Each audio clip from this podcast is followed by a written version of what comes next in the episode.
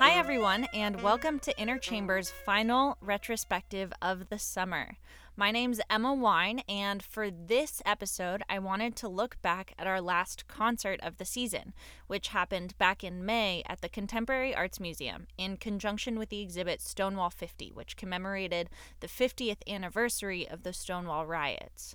What made this concert especially cool was that our emerging composer fellow, Nico Yamamoto, had a world premiere and Musiqa commission on the program. Not only that, though, but we played two of his pieces on the same program. One was a saxophone solo called Disintegrations, and the world premiere was a saxophone quartet called A Midfield Glance. For this episode, I want to frame each of those pieces with excerpts from a conversation I had with Nico before the May concert. As a quick aside, this interview did take place in the living room of my apartment, which has kind of high ceilings, so I apologize in advance for any boominess you might hear in the recording. The first question I had for Nico was the general get to know you question Where are you from?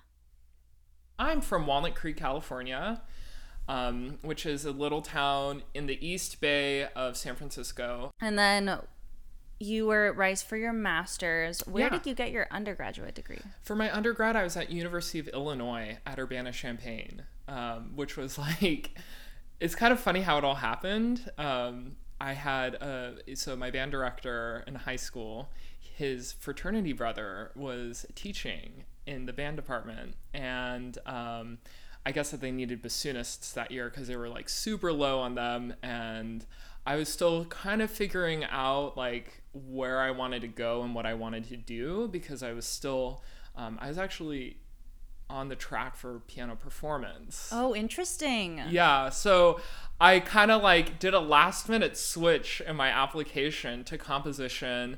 Um, I was a part of this Bay Area young composers group called Harmonicos um, and we, I put out a few pieces for there and like nothing that I would ever listen to right now. but um, it at least got me like a portfolio together to then uh, submit to the school. And then I like showed up did the audition and they were like, "Yeah, come on over." And wow. Yeah. That's so cool. Yeah. Uh, so you are a pianist, a bassoonist, yes, and a composer. Do you play any other instruments? I do. Um, I'm actually I used to double a lot in theater, so um, I you know flute, clarinet, all that sort of fun stuff. But I actually started instrumental like ensemble music playing on trumpet. Oh I my was goodness. like yeah, fourth and fifth grade, even throughout middle school, like trumpet, but um, like one of my friends, uh, he's a tuba player, and he always gives me a hard time about it, like in retrospect, because my embouchure was terrible. and, like I had no idea what I was doing. I just loved doing it so much that I was like, you know, hooked on it immediately. That's amazing. yeah. What an interesting start to a musical career. So Nico got really into electroacoustic music during his undergrad at University of Illinois. Electroacoustic music, for the record, is not like EDM or mainstream pop music that has electronic manipulation.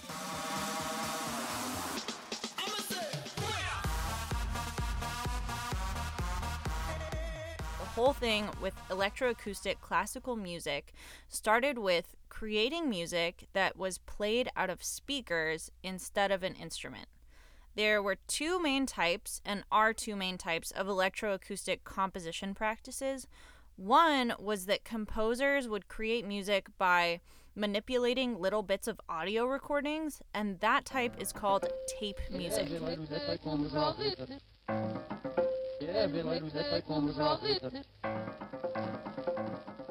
The other one is creating music with pure electronic tones like sine waves, which is called electronic music.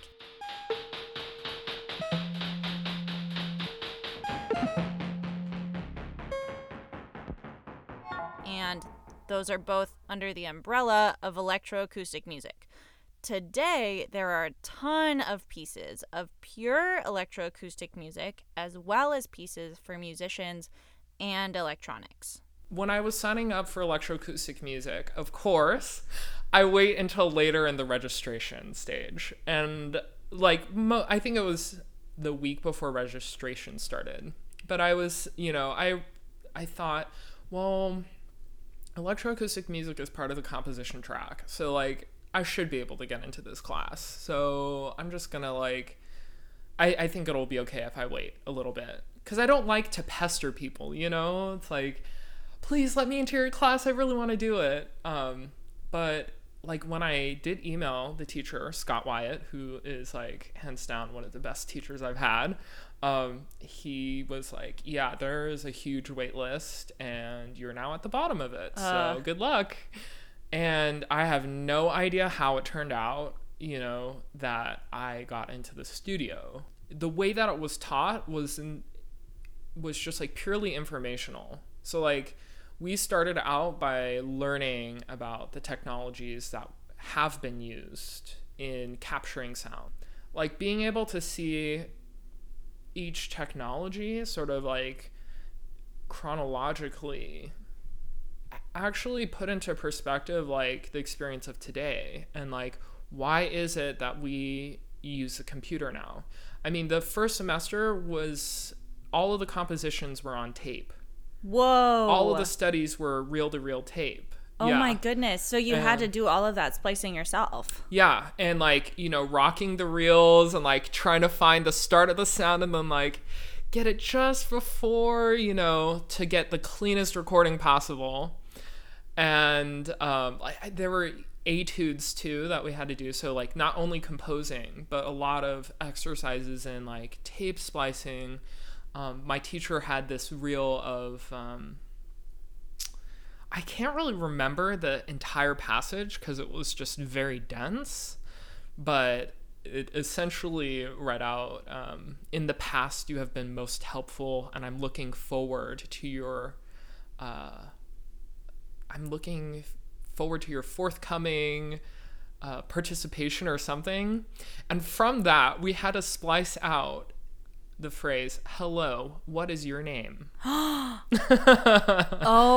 my God. Yeah. So we were like, and we had one week to do this. So, you know, you had to be very like systematic about your approach to the material. Like Right. you had to do a bunch of sketching out before. Some people think like, "Oh, well, I'm just going to hear it." But I remember like I spent probably an hour and a half reading out the dialogue. I like wrote it down or we had a printout of it. And then I found different ways of like okay, if I'm to say this, where can I stop?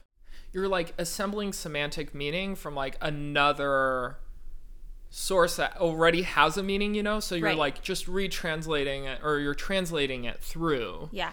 and um, it's like it's a wild experience because like your ears get so tuned into it that like you can't really get out of it and i think ever since then like i hear my life actually very differently now than i did before Then we started chatting about the differences between composing for a computer and composing for people. Electronic music is in some ways safer because you're taking out countless pairs of critical ears by eliminating actual performers from the equation. On top of that, it's so cool to be able to hear the stuff you create in real time with a pair of headphones in a big electronic music studio. it looks like a spaceship in there so it feels like you know i'm on a mission in the galaxy to like find the perfect sound for the piece but like my ears are tired my eyes are tired from staring at the screen the whole time um, so it's just like very different in terms of work process which i really liked because i don't think i would have necessarily um, been so encouraged to step outside of that comfort zone of like being in the spaceship and like knowing how to use all the tools you know Right. it's like a very different practice going from electronics to acoustic music um, or i should just say like it's very different to go between a purely electroacoustic practice and a purely acoustic practice because you just work with material differently and you have varying types of um, i don't want to say control but you know you can um, in a way, control electronics to a very, you know, precise point. I mean, like milliseconds, you Right. know? Whereas in acoustic music, you just really hope that those fine details come out through the performance. And I've been really lucky that a lot of them have come through because of the support of people around me.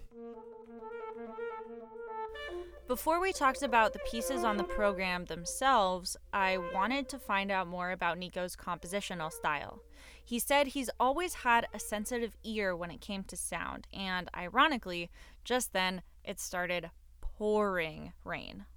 So like when I moved to Illinois and all of a sudden we're in like tornado alley and thunderstorms galore, that took a lot of adjusting Yeah. because I still had like even though that I had grown up and like learned, you know, like okay, this is just a storm, um the sound and the feeling of that sound was just so scary to me. Um and I kind of like had to re in a way I had to like recondition my relationship with it. Mm-hmm. Um, and I think that that kind of like that's a way that I think about a lot of the material that I use. I have to sort of like recondition my relationship with it instead of saying like this is a weird sound because Right. a lot of sounds are weird. My voice is weird, you know, like the sound that my car makes when it turns on, like that is like wild, you know. But um, if we can sort of recondition that relationship with the sound, it can turn into something more meaningful or it can turn into something more like it doesn't get as scary. I feel like scary is just the lack of knowledge, mm. you know? And that once we acquire knowledge, the world becomes a little less scary. And he was inspired by that process of kind of demystifying sounds that are weird or scary or improper in acoustic instruments. I think being able to harness the power of these instruments, you have to use everything. You Right. can't just say like I'm not going to use extended techniques because it's too hard or it's too weird or it's too different or the sound is odd because um you know like that's actually a very elitist way of viewing the instruments, you know? And then like what is that to say of like a fourth grade clarinetist who is like just trying to learn and then you're telling them like well you know this isn't really i don't wait, Like that me- sound isn't good enough. yeah like why are we comparing ourselves to like some imaginary of like how this thing works Right. because, like, that's the miraculous thing about it. Everybody's setup is so different. Every instrument is so different. They all come from different places around the world, and they're all made of different types of, you know, material. So to say that, like, you have to go after this one sound, that is great in some scenarios, but I think it closes you off to a lot of opportunity to discover a sound that may change your relationship with something. I wanted to know more about Nico's process, so I asked him about the very beginning of his pieces. How does he start a work? What does he think about before he starts writing? And what is the first thing he writes? To start out a piece is to start out with a question rather than a statement. Right. Because I feel like if we start with a statement, we're kind of forcing people into one way. And that works for some people and that works for some music. But I like the idea of asking a question to stimulate like curiosity just about like what is happening here? Why am I here? Um, because I think that that yields like a more attentive presence in the piece or just like in an experience. So, where did Nico get all these crazy ideas about his mission as a composer? Like demystifying instruments and opening people up to new sounds. My grandfather, he's no longer alive, but he was an inventor. And um, he set the model for me of persistence, you know? Like, even though that your ideas may get rejected at one point in time, it doesn't mean that they're invalid, Right. you know? as long as you're approaching it from the present moment and very consciously, like ideas are basically indestructible. Just the confidence in your ideas that like something will yield from this. It may not be the thing that you were looking for, but you will find something and it will change your perspective on it. As a reminder, disintegrations is all lowercase dis dot integrations. For me, with the title, it was like disintegrations, integrations in a way. Um, and I didn't want it to be like this whole wordplay, but I wanted it to. It's like I know that the title reads out disintegrations, but I think that the dot is very important into leaving that opportunity for it to be about, you know, integrating or at least acknowledging on the page that while I am sort of like dissolving the saxophone in a way and like using it for parts in a kind of a way. Yeah. That it is still one, you know, it's still one instrument. You know, that's where it started was like okay, let's pull apart the saxophone. Like, not literally, but just what happens if we control, or if I suggest, because it's not really controlling, it's if I suggest these fluctuations in performance approach. And my first thought was that as a performer, if a composer comes up to you and is like, I'm going to write you a piece that pulls apart your instrument, that's terrifying. And Nico had a similar experience, but once you explain that it's not literally pulling the instrument apart, it does help. Like it's using the saxophone in its entirety, from blowing noise through the instrument to playing normal notes to just clicking the keys. It's still a hard sell for some classically trained performers, though. One thing that I found really interesting about is that they're actively avoiding certain things on the instrument that are just inherently a part of it. Mm. And that is like mechanical noise. Right. Which is a huge part of the piece, you know? And I mean, I don't want to do it in like a flippant way, but I think it's like stop ignoring this as a part of the piece. Like this is a part of your instrument and it will yield a sound. Yeah. But like what happens if I do include it in performance? Yeah. Because it is a part of some people's performance, right. you know? So I like to get away from the idea of like there's an absolute perfect way of performing on an instrument and that there is one sound from it because there are many sounds, there are many approaches. Mm-hmm. Um, this piece, in a way, are, I wanted to figure out how can we get them to just sound out like regardless of our impression of it like can i just use this instrument and can i create this sort of thing? Um, and like it does kind of come from the electroacoustic vein of like textures and um, it does sound in a way electronic. I remember right. when I first sent it to my mom, she was like, "Is this with electronics or?" Cool. And I was like, "Yeah, that's awesome." I, it wasn't, but like, thank you so much. It was like a huge compliment for me because, right. in a way, I achieved what I sought out to do at Rice, which was like find a way for my electroacoustic and acoustic voice to be, you know, one or the, those practices that once seemed disparate were like now one unified thing. And right. what was the thing that unified it? It's like the composer, so me. You know, accepting that you have those forces and that you know those things, like you can actually make a lot more groundwork in your ideas if you just acknowledge the things that are, you know, with you right now or at present with you. So here is Disintegrations for solo saxophone by Nico Yamamoto.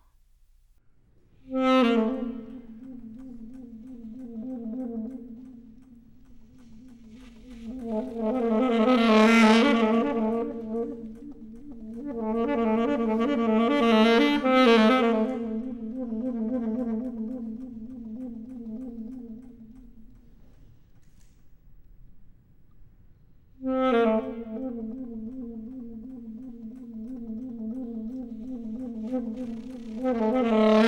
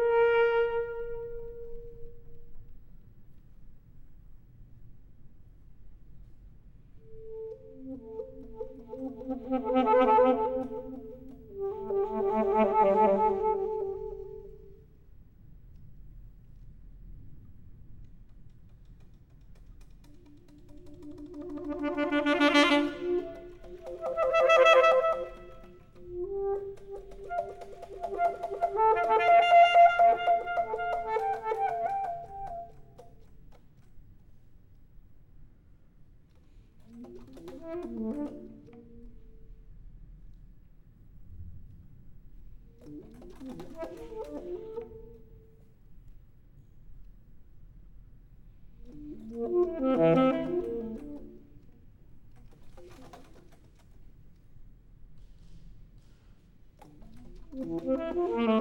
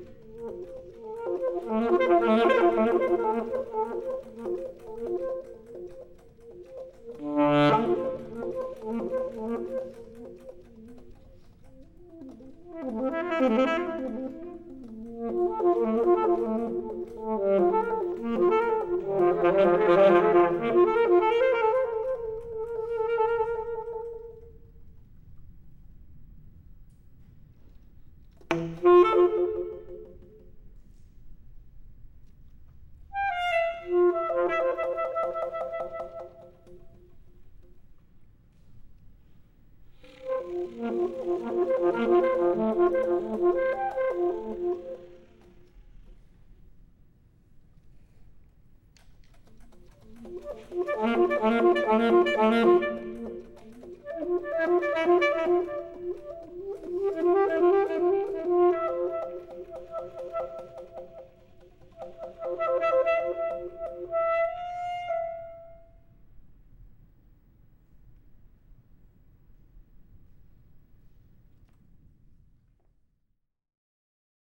piece being premiered is called A Midfield Glance. Um, Any weird of- punctuation? No, no weird. It's just all lowercase. Um, I actually got one of my teachers was getting on me about using all lowercase, and I actually like just using all lowercase. It it makes a statement. I feel like it makes a very subtle statement, but it definitely has meaning.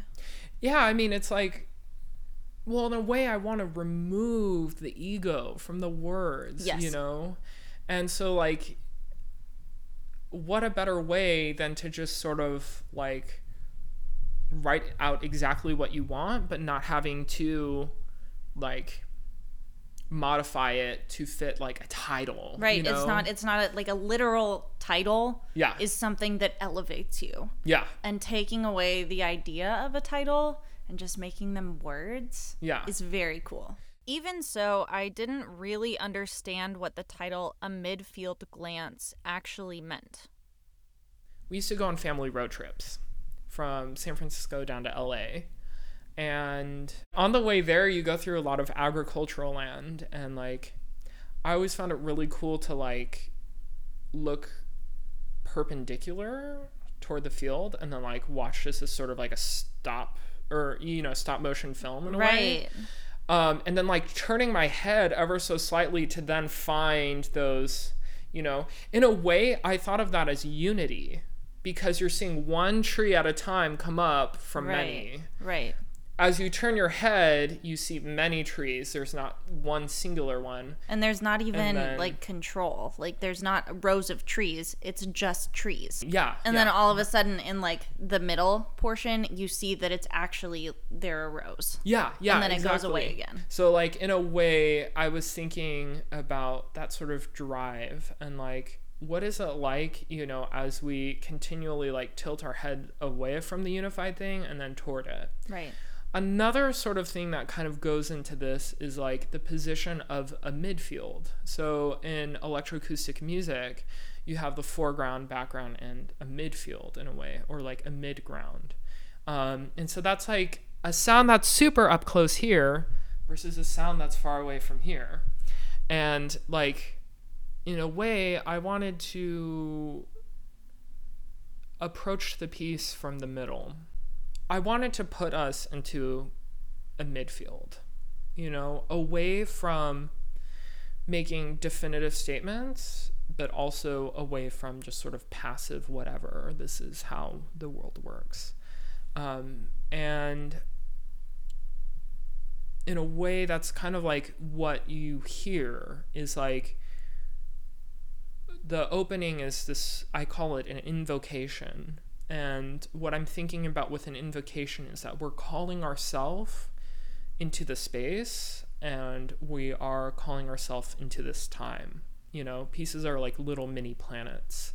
And so, like, we, rather than just like running right into it, I thought that, well, first, since we're in down, or since we're in the museum district, people are parking, whatever. Right. We need to slow down time a little bit. Cool. And then from that aspect of time, I can then speak. You know, like once we get to that place, I can then kind of like say something that may have more meaning than the other parts to it or Yeah. like other experiences. Cuz like there's so many concerts that I've gone to where it's just like I'm running in the door and then it's like you just go through the motion of a performance. right, and you just you you you sit, you listen.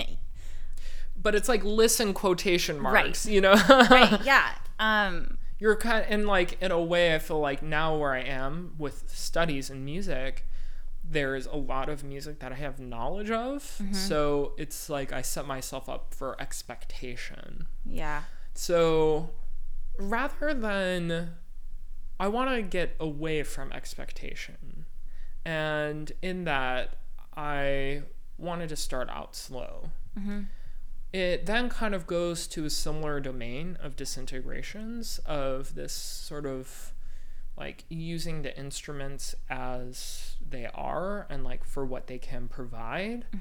Um, but meanwhile i'm also playing with this idea of like two opposing groups or like two opposing sounding forces because they're not like at opposition with each other you Right. know like they're constantly overlapping and then providing a new hue and then mm-hmm. overlapping providing another hue Nico also wanted to break away from the this is about me syndrome that paints a lot of people's music and instead invite people to experience the space and the moment they were in as they heard the piece for the first time. I wanted a piece, you know, rather than respond in a way that is so tied up with my identity, I wanted to just kind of open up the floor and just say, like, what is it like to be here?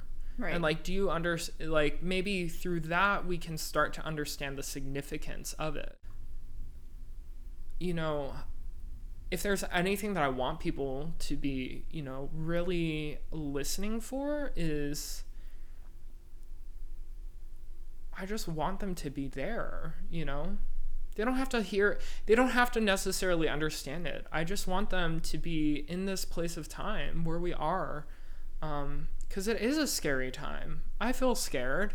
Um I don't really understand the path forward and you know, while I have made decisions about where I'm going to, um, you know, there's so much of life still out there and so many things unexpected that happen to us.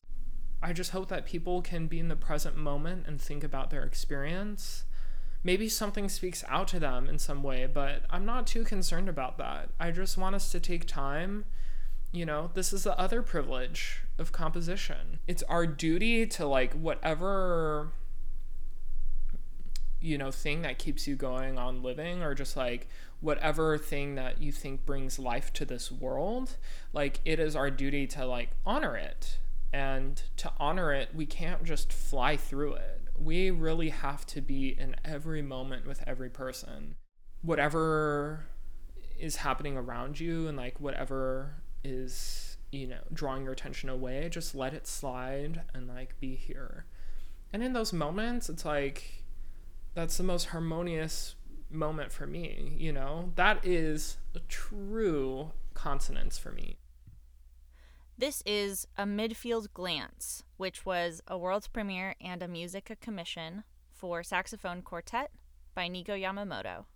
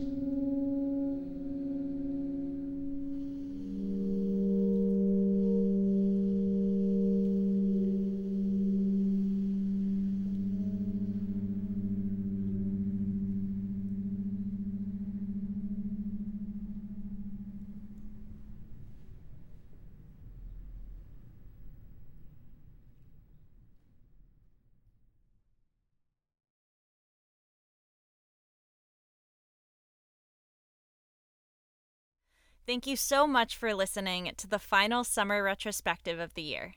Our performers today were Dan Gielok, Mas Sugihara, Johnny Salinas, and Evan Withner. My guest was Nico Yamamoto, who is about to start his doctoral studies at Brandeis, and we wish him the best of luck. Also, a huge shout out to the Contemporary Arts Museum Houston for hosting these amazing concerts. We couldn't do it without you. My name is Emma Wine, and this is Inner Chamber. See you next time. Thank